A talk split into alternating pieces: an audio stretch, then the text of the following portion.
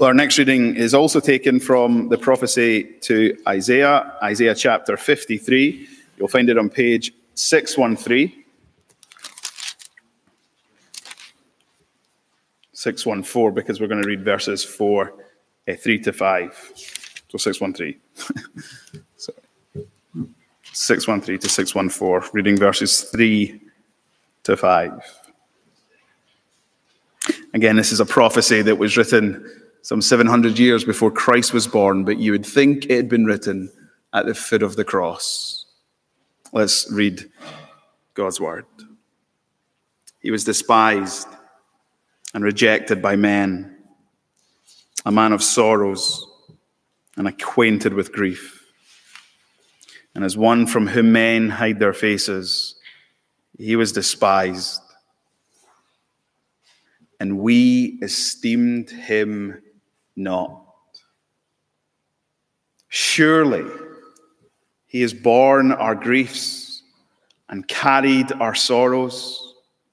Yet we esteemed him stricken, smitten by God, and afflicted.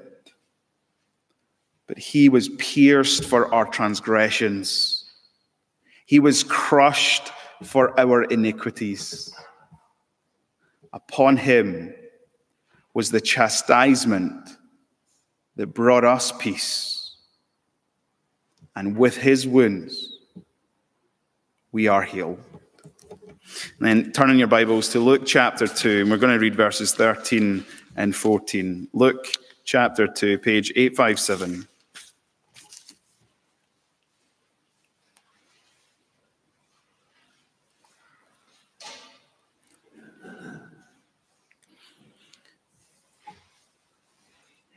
In verse 9, an angel of the Lord has appeared to the shepherds who were watching their flocks by night. The glory of the Lord has shone all around them. And the angel has said, Fear not, for behold, I bring you good news of great joy that will be for all people. For unto you is born this day in the city of David a Savior, who is Christ the Lord. And this will be a sign for you. You will find a baby wrapped in swaddling cloths and lying in a manger. Now, here are two verses. And suddenly there was with the angel a multitude of the heavenly host, praising God and saying, Glory to God in the highest, and on earth peace among those with whom he is pleased. Amen. And may God bless this reading from His holy word. Let's pray as we consider this, these two verses. Our loving Heavenly Father, we thank you that as we come now before your word, we can unwrap the message of Christmas. We pray that by your, the help of your Holy Spirit, we wouldn't just understand the meaning of Christmas, but we would also apprehend Christ. We would believe in him for salvation. And we would trust in him for the peace that we have and the peace that is to come. And it's in his name we pray.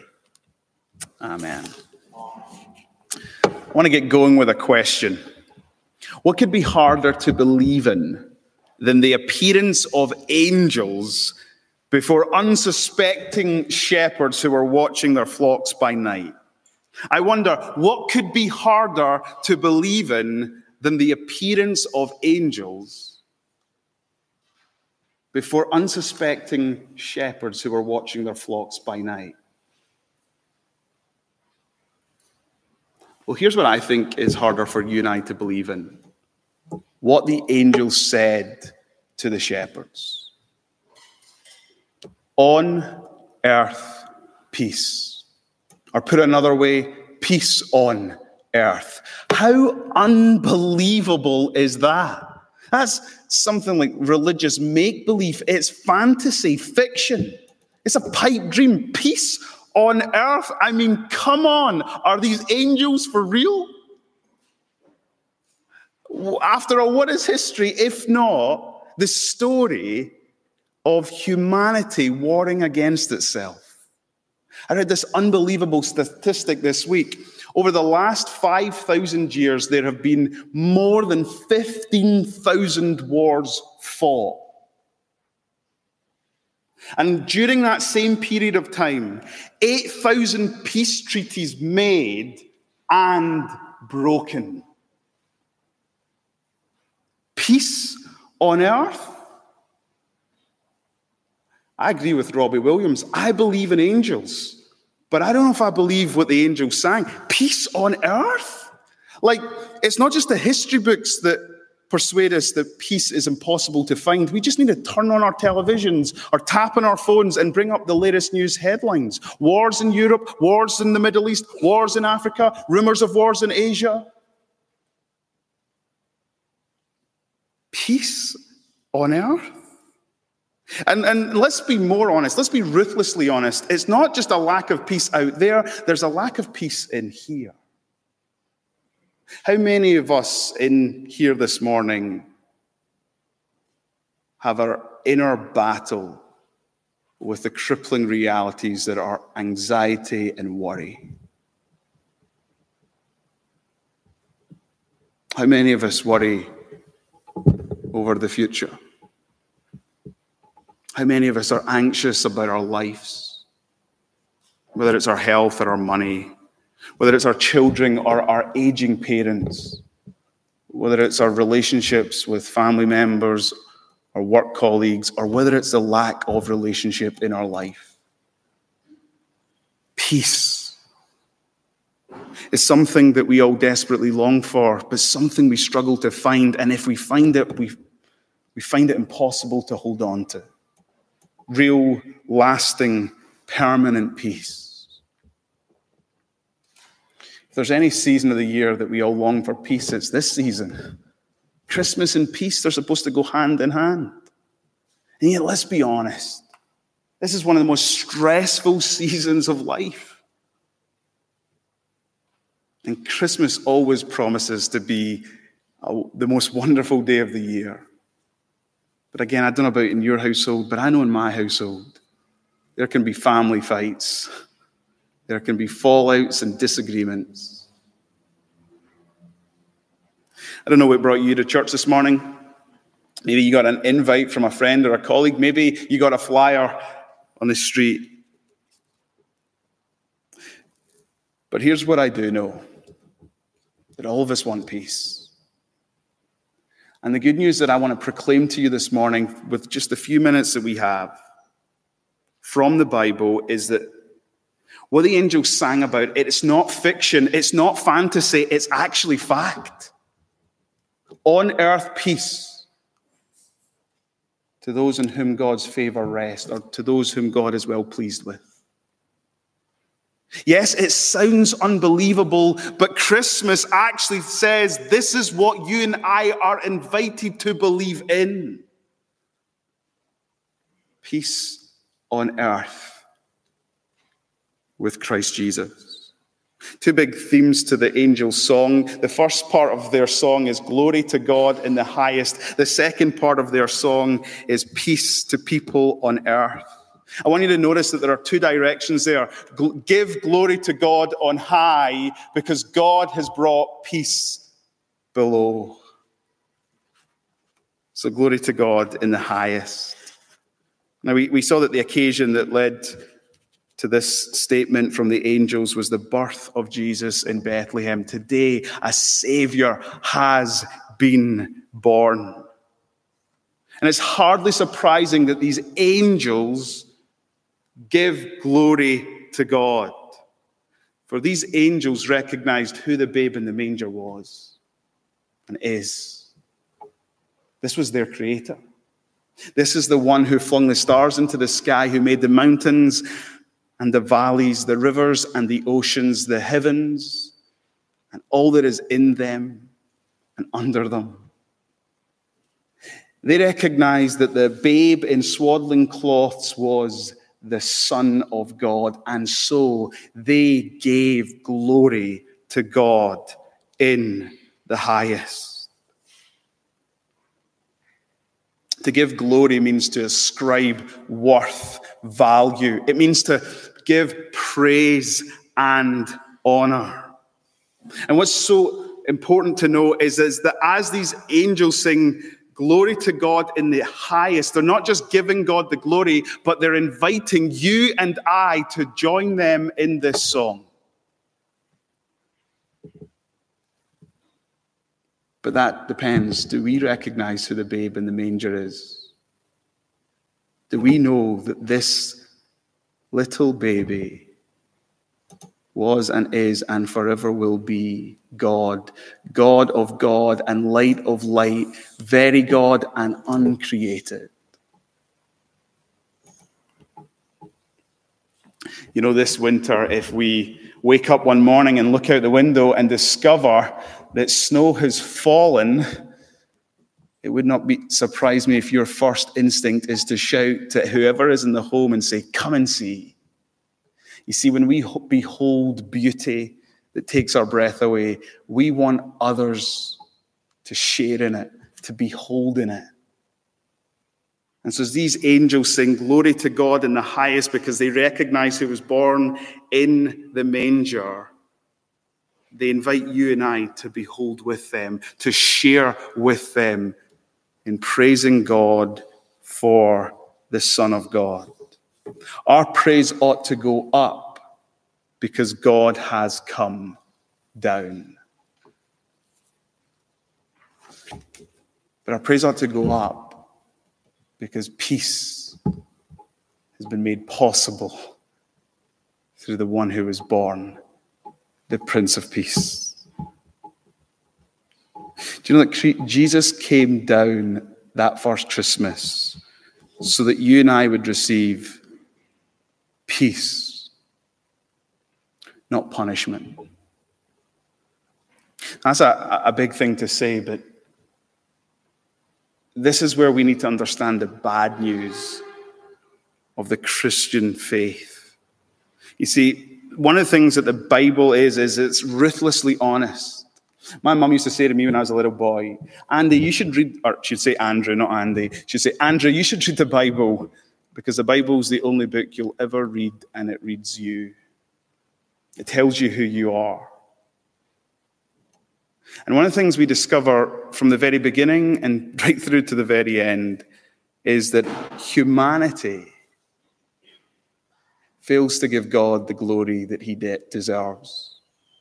We rob God of his rightful glory. Because just like Adam and Eve in the garden, we've exchanged the truth of God for a lie. Instead of worshiping our Creator, we would rather worship the created.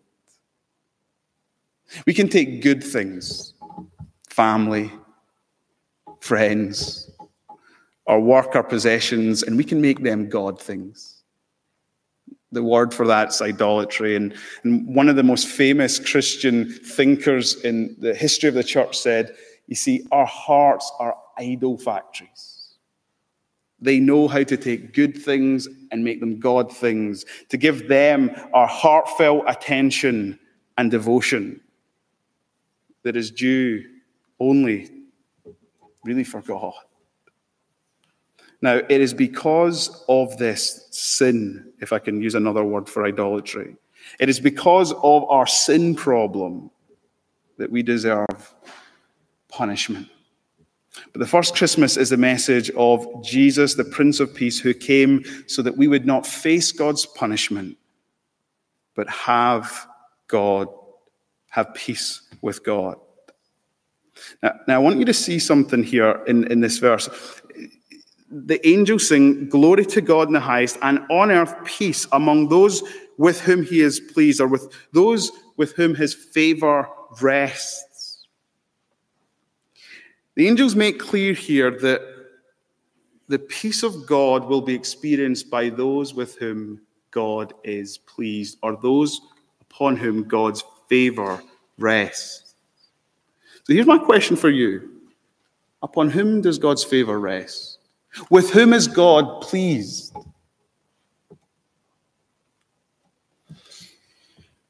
I think this is an area where most people get Christianity all wrong. I think so many people think that God's favor falls on the good, on the nice, on the kind, and on the generous, on those who do good deeds. Well, here's the truth of the matter God's favor does not fall on those. You see, in the presence of a holy and a perfect and a pure God, even our best works are good works. Are but what Isaiah would say, filthy rags in God's sight. You know, if we could just go back to that whole reality that we are invited by the angels to give God the glory he deserves. If you were to examine your whole life, have you given God the glory he deserves? Your creator, the one who made you and has given you your breath, your sustainer, it's in him you live, move, and have your being today. Have you given him the glory he deserves? I think as humanity, most of us are like ungrateful children on Christmas morning, where we take the good gifts given to us, but we don't even bother to acknowledge the giver of the gifts. And so, what that means is we don't deserve God's favor or pleasure, we deserve God's punishment. And so, here's the question that lies at the very heart of the Christian faith How can God show favor and pleasure to people who deserve his punishment. Put another way, how can God bring about peace with sinful humanity?